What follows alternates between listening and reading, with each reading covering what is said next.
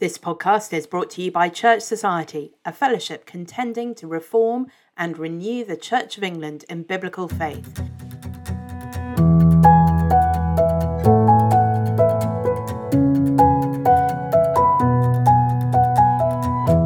You'll find more information about Church Society and all the things that we do on our website, churchsociety.org. You'll also find there the full archive of the podcast. Welcome to this week's Church Society podcast. I'm Ros Clark. I'm the Associate Director of Church Society. And as I was thinking about what I wanted to talk about in this episode, I have given it the title what I did last week. Uh, I feel slightly like I've gone back to primary school and I'm being asked to write a, an essay about what did I do last week. But hopefully uh, there will be something of interest in this uh, and you'll see how this all links together at the end. So, what did I do last week? So, this is the week beginning Sunday, the 6th of February. So, I guess by the time you hear this, it will be what I did two weeks ago. Uh, I was in London. I went down on the Sunday to attend a confirmation service at Christchurch Cockfosters. One of my godsons was being confirmed, and it was really lovely for me to hear him articulate his faith uh, publicly in that way. But it was lovely because the Bishop of Maidstone was taking that confirmation, and I've seen him do confirmations in a number of churches around the country. And I know he thinks of it as one of the really significant parts of his ministry. It's a chance for him to visit a lot of the resolution parishes uh, and to get to know ordinary people in those churches a little bit. You'll have heard by now, I'm sure, that uh, Rod Thomas will be retiring as Bishop of Maidstone later this year, and work is already underway, uh, consulting uh, about uh, the appointment process for his uh, replacement or possibly replacements. I am certainly praying that we may uh, get more than one complementarian evangelical bishop. Uh, the work that Rod has done has really demonstrated just how big that constituency is, with parishes around the country uh, representing a total congregation of the size of a medium sized diocese. Most dioceses have uh, a diocesan bishop and two or three suffragan bishops, as well as a whole host of other staff.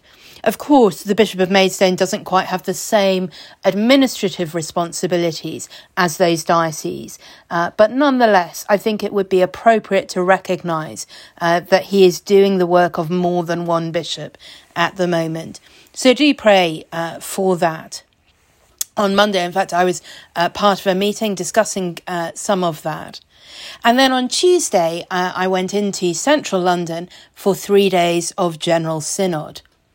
We began with a, a lunch hosted by Church Society before Synod officially began. And it was just so great uh, to have chance to meet uh, many of those Church Society members who are on General Synod and also a number of others who are uh, part of the complementarian evangelical group uh, on Synod, uh, some of whom have already signed up for membership as a result.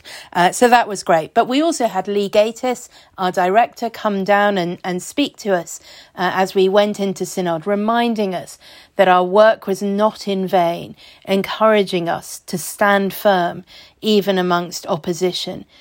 Uh, yeah, just great uh, as we thought about how some of what goes on at Synod uh, is unseen and unvalued, and may even seem to those of us on Synod a bit fruitless. Um, but nonetheless, God sees it and values it, and it is part of contending for the gospel in the Church of England. So it was really great to have that encouragement as we began. And this time, Synod uh, once again, I suppose I would say had had quite a number of non-controversial motions.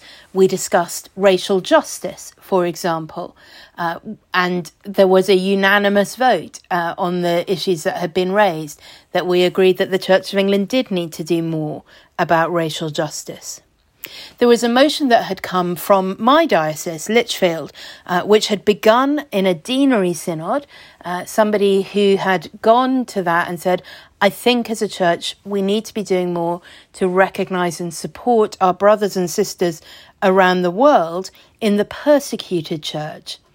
That motion had been brought from the deanery synod up to the diocesan synod, and the diocesan synod had voted in favour of putting it forward as a motion for general synod to debate.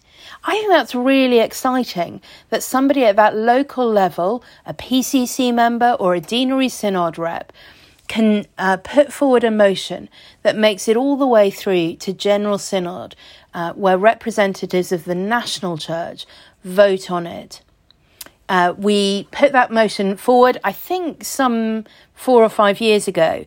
It does take a while to get through the system.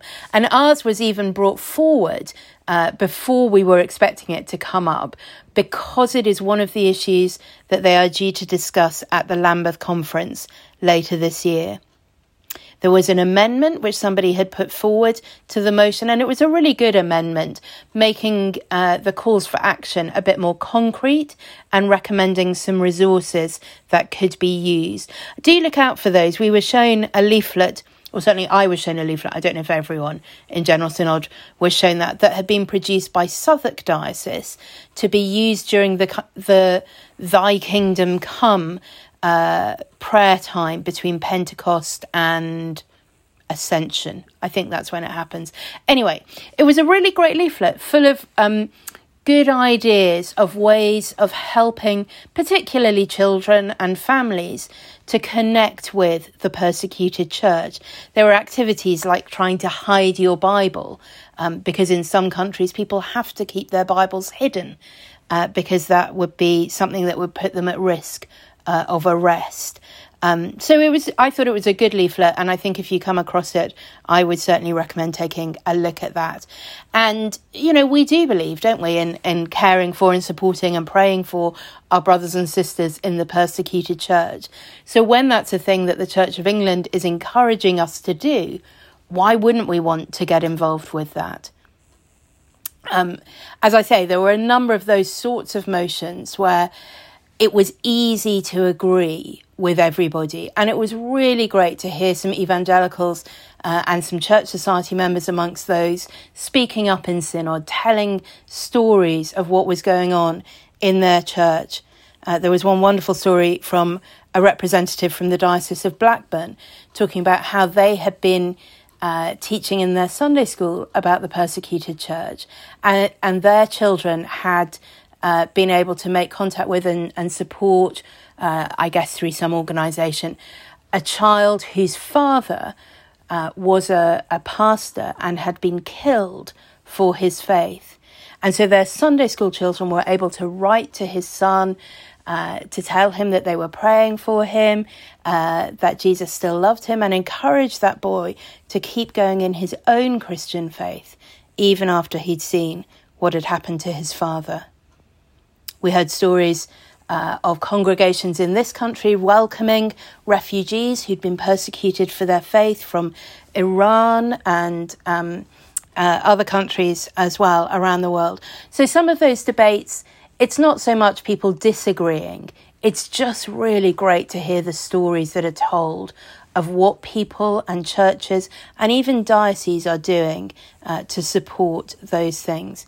Our Lichfield motion was also passed unanimously, which was a really uh, great uh, way to end the sort of last um, debate of that kind during the Synod week. Other motions that came through pro- proved to be surprisingly controversial. There was a motion put forward surrounding um, faculty jurisdiction. If you've ever been on a PCC or you're a church warden, you'll know how applying for a faculty can be a, a real headache. Faculties are what are needed uh, in the Church of England system if a church is planning to make any substantial changes to its buildings and fittings and so on. You have to have a faculty if you want to put up a new notice board outside or if you want to put in a disabled toilet or whatever it is. You have to get a faculty to make any changes to the fixtures uh, and buildings of your church. So, the particular issue where this came to a head in Synod was regarding the replacement of a boiler. Now, obviously, if your boiler breaks, you need a new boiler. At the moment, you have to apply for a faculty to get your new boiler. And that can take a significant amount of time while your congregation are standing freezing in church on a Sunday morning. So the proposal was to remove that requirement to get a faculty because obviously you're going to get a new boiler. Nobody's going to say, no, you're not allowed a new boiler. So why don't we just remove the requirement to have a faculty and allow you to replace the boiler on a like for like basis? That way, if you wanted to make any substantial change that might make a difference to how useful the buildings are or how uh, ecologically friendly they are, you do still have to get permission. But if you're essentially saying, we have this boiler, it's broken, we need to get a new one as soon as possible because people are cold, you could just do it.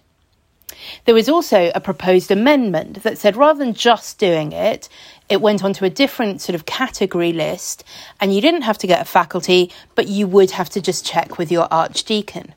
Now, that seemed a really sensible proposal to me. Your archdeacon, who knows your church a bit, understands the local situation, who could make a recommendation and say, well, some churches have been putting in these boilers that they've found to be uh, more economical or more environmentally friendly, uh, more useful for the way that churches need to use them. I think you should have a look at that. But also could say, no, that's absolutely fine. You need an e boiler. There isn't really anything else that would be any better. Just go ahead and do it. Anyway, all synod broke loose. And this is because uh, there is a commitment. I believe the ch- the government have made a commitment, but also the Church of England have made a commitment to net zero carbon emissions. And so there was a strong lobby that churches should not be able to replace their boilers like for like, but instead should have to go for something more environmentally friendly, like a heat pump. Anyway, um, I don't think people in the church fully understood everybody else's situation. And this is exactly why we have a general synod that represents people from all kinds of different churches and church buildings and local communities around the country.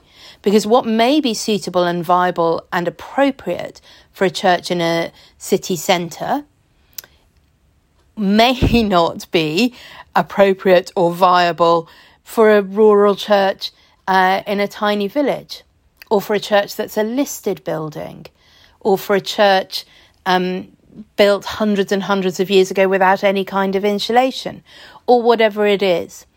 Um, it's quite exciting uh, whenever we have uh, that sort of legislation in Synod, because that is not about Church of England law, that was about UK law.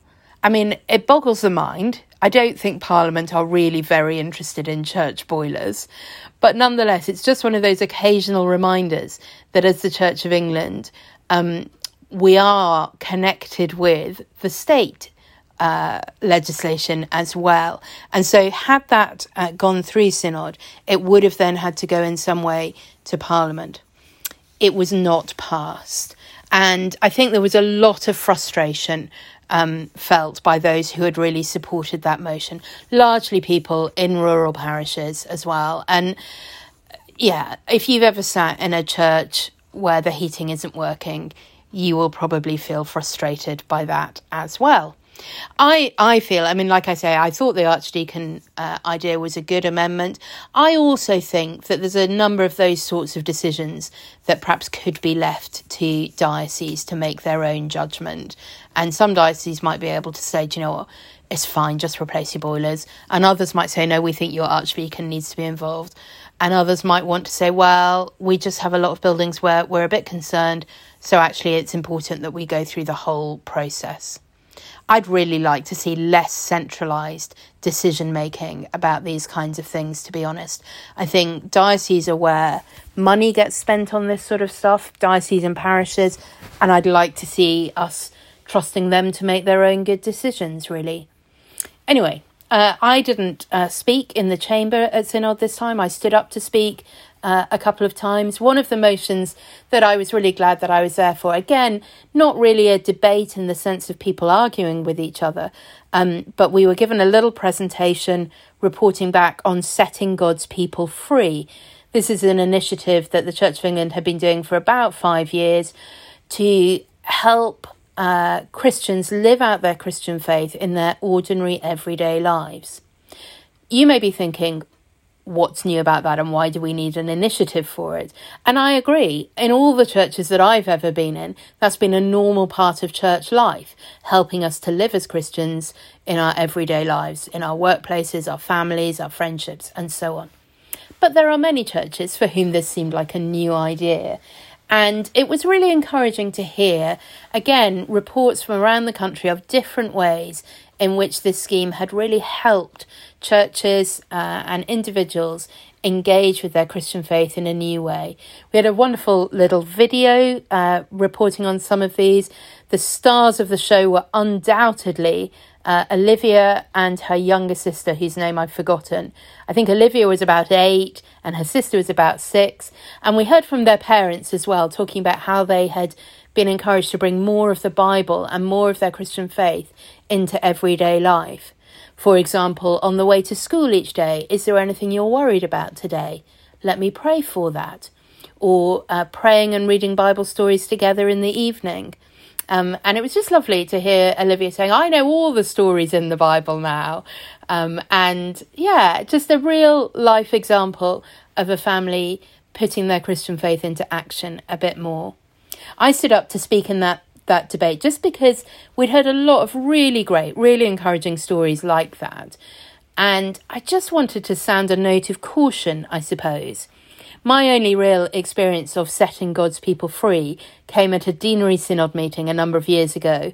We had a presentation from someone in the diocese, which was, you know, perfectly good presentation. I don't think it was absolutely um, the most passionate thing I've ever heard, but it, it was a perfectly good presentation. And honestly, at the end of it, I think you could have cut the apathy in the room with a chainsaw. I think I was the only person who asked any questions about it at all. And I do think there's a large number of churches who still have that churches for Sunday mindset. And living out your Christian faith, that's what the vicar does mindset. And so I just wanted, I guess, to sound a note of caution to say, I think there is still a long way to go. There's clearly some great stories. It's really good to see that this initiative did have an impact, and I hope is continuing to have an impact. But let's not kid ourselves um, that all this work is done. So, uh, there were other things as well that happened. We had our first taste of Synod group work. Uh, there were supposed to be two group work sessions, one of which was cancelled because the debate about boilers carried on for so long. Uh, but the second one happened, and it was it was interesting. We were being presented with two courses: the Pastoral Principles course, uh, which has been out for a couple of years, I think that you may have heard about, and also something called the Difference course.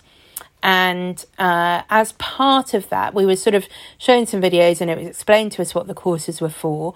And then, as part of that, uh, because both courses included a Bible study on John 4, where Jesus meets the Samaritan woman at the well, we did a little bit of Bible study in General Synod. So that was exciting. Uh, somebody uh, went and, and read John 4 to us, uh, which apparently doesn't happen very often. And those of us with Bibles, or at least phones that we knew how to get our Bibles on, were able to look at that. And we were given uh, a couple of questions to look at together um, and discuss. And I was in a little group that included the Bishop of Oxford. Um, I mean, I think it's fair to say I did most of the talking. Um, but nonetheless, it just felt a really great way to start a day on Synod, opening the Bible together and thinking about it together. There was also some uh, really interesting group work using technology I'd not come across before called Sli.do, S-L-I.do, where we were asked a question to think about, and then as a way of sort of gathering together all of our answers, you could get the app on your phone and put in your answer, just a sort of one word answer, and then all the answers came up on the screen in a sort of word cloud so we could see uh, which answers had come up most often and, and other answers that come up uh, a bit. And we did that a couple of times. And the particular issue we were discussing wasn't all that interesting, but I, I thought it was useful technology. It'd be great to use, you know, even in the middle of a sermon or an evangelistic talk, you know, just a moment to think about an application. How does this relate to you? How does this make you feel? And just gather everybody's answers together in real time up on the screen um, and see how you go. So I, I just uh, throw that in there as well.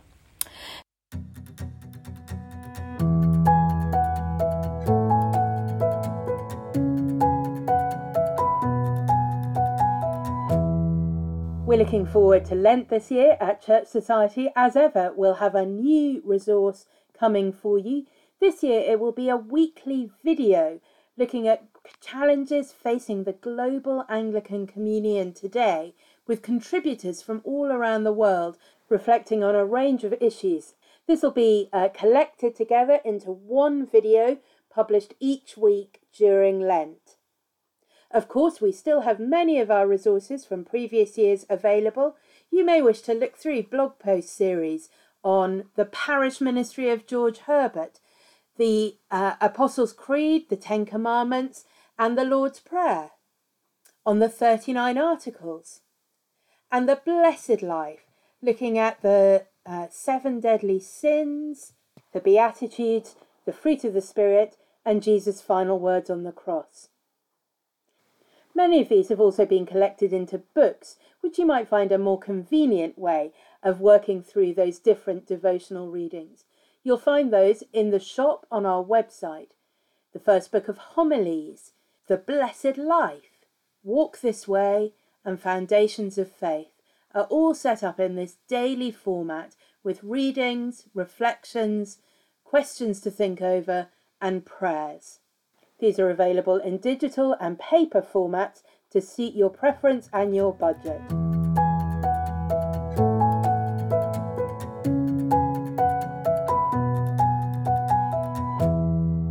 So that was my little bit of church politics last week, but I also was engaged in what we might call political politics.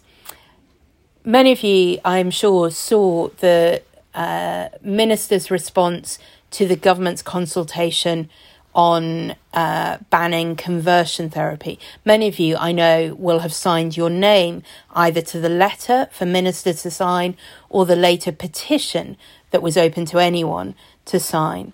We had over two and a half thousand people, over two and a half thousand ministers who signed the letter, and then I think nearly four and a half thousand other people who've signed to say that they were in agreement with it. As a result of that, a number of us who were involved in writing the letter were invited to a meeting with some representatives of the Government Equalities Office who are drafting that legislation. Uh, and uh, conveniently, that invitation was for a meeting during General Synod. The meeting took place in the Department for Education, although, as I say, it was with people from the Equalities Office. And the Department for Education is literally on the other side of the same street as Church House, where General Synod was. So it couldn't have been more convenient. Half a dozen of us were invited to go. Uh, we met with three representatives of the Equalities Office, including the person who had drafted the proposed legislation. And it was a really good meeting. I think they were very receptive to listen to us. They weren't hostile uh, towards us. We were able to explain the issues as we could see them with the way the proposed legislation was written, the kind of things it looked to us like it would ban. And they were able to reassure us that they weren't intending to ban those things. They're not intending to ban ordinary Christian pastoral ministry. So that was good, and it was really good to be reassured of that. But they weren't really able to articulate what exactly they did want to ban. So we pointed out that abusive practices that have been used in the past are already illegal. Physical abuse is illegal, rape is illegal. And also, uh, these days, there is legislation against what we might call emotional abuse, particularly around coercive control. So it wasn't clear to us what exactly was left that they wanted to ban that isn't already illegal. And they were not able to articulate any examples of what that is. They are absolutely committed to banning something. I just don't think they know what that is.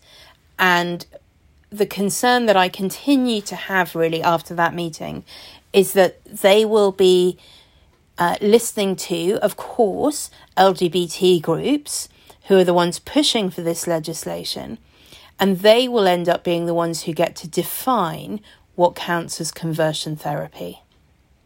I'm very concerned, therefore, that still, even though it is what they is not what they say they want to do, they may end up with wording that when it is interpreted in a court of law, will ban some kinds of Christian ministry. Please pray. They did indicate that there might be a possibility that uh, as the legislation is rewritten before it gets to Parliament, we'd have a chance to look through that and uh, express any problems with that. Uh, and so do pray that we have the opportunity to do that and try to uh, minimise uh, potential problems before they get to Parliament. And fundamentally, of course, the problem is uh, that there is a different ideology at work. They were very clear that they think of sexual identity and gender identity as things which are innate and that any uh, attempt to change them is abusive. I don't think we had a chance quite to push them on whether, if that change comes from the person themselves, it's abusive and must be prevented, or whether it would be okay to support in that.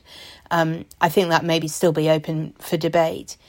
But certainly they felt that calling anybody to change was wrong. And yet, of course, that is the Christian gospel.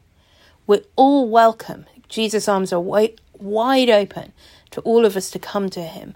But we come as sinners, and he calls us to deny ourselves, to take up our cross and follow him. It wasn't clear to me by the end of that meeting that they would still be happy for us to continue preaching and teaching that message of deny yourself when you come to Christ. So we're very thankful to have had the opportunity to talk to them. Uh, I wasn't able to go, but others then were able to take the petition and present it at Downing Street. That was then reported on. Some of you may have seen the article uh, in the Sunday Telegraph. Uh, and inevitably, that has begun to provoke opposition. Um, so do continue to pray that uh, the voice of uh, orthodox mainstream Christian teaching will be heard and received well by those in government and those around us. And pray that um, the powerful LGBT lobby, including, of course, those who are Christians and those who call themselves Christians, um, won't be the last word on this. Um, that actually they're misleading when they're saying things that are misleading. Uh, that that will be seen through, uh, and um, that a good outcome will come from all of that. So there's a lot there. It was a busy week. It was a busy week, uh, but a good week in lots of ways. Uh, it was really great uh, to be at that confirmation with the Bishop of Maidstone. It was really great to get to know and know better more of the evangelicals on General Synod. And there was a real sense of working together, thinking strategically, making a real difference. Um, there are a lot of evangelicals who've been elected to key positions on General Synod, on the business committee, who get to decide what we talk about at Synod, on the appointments committee. The chair of the House of Laity is an evangelical. And there are a lot of evangelicals who are now, particularly those newly elected to Synod, who are now working out what is going to be their role, what is that going to be their issue, where they make a difference, where might they serve on a committee uh, or in some other way. Um, so it's exciting, I think. There is, there is a sense in which uh, everything is still to play for, I think, on General Synod. One final thing to mention we, uh, I think, in the House of Laity and both the convocations, which are the houses of clergy for York Province and Canterbury Province, we've all been asked to consider co opting some additional members to our various uh, houses on Synod. And this is because of the uh, problem around racial justice. there isn't good representation of UK minority ethnic people on General Synod. The House of Laity has agreed that we'll co opt uh, five people. The House of Canterbury, I think, also agreed that they would co opt, I'm not sure how many people. The House of York didn't yet make a decision. But if you know people in your churches who you think would be good to serve on synod, who would have a clear understanding of the gospel of Orthodox Christianity, who are committed to the Church of England and are of UK, UK minority ethnic heritage, and that is as widely defined, I think, as you want it to be. There's no sort of you've got to meet this sort of requirement or that sort of requirement. If you think uh, this person would fit that and they feel that they fit that, then they are eligible to apply. Then do encourage them to consider uh, standing for synod, or if that's you yourself, consider. Um, it's a pretty complicated process, the co option. It's not a normal election.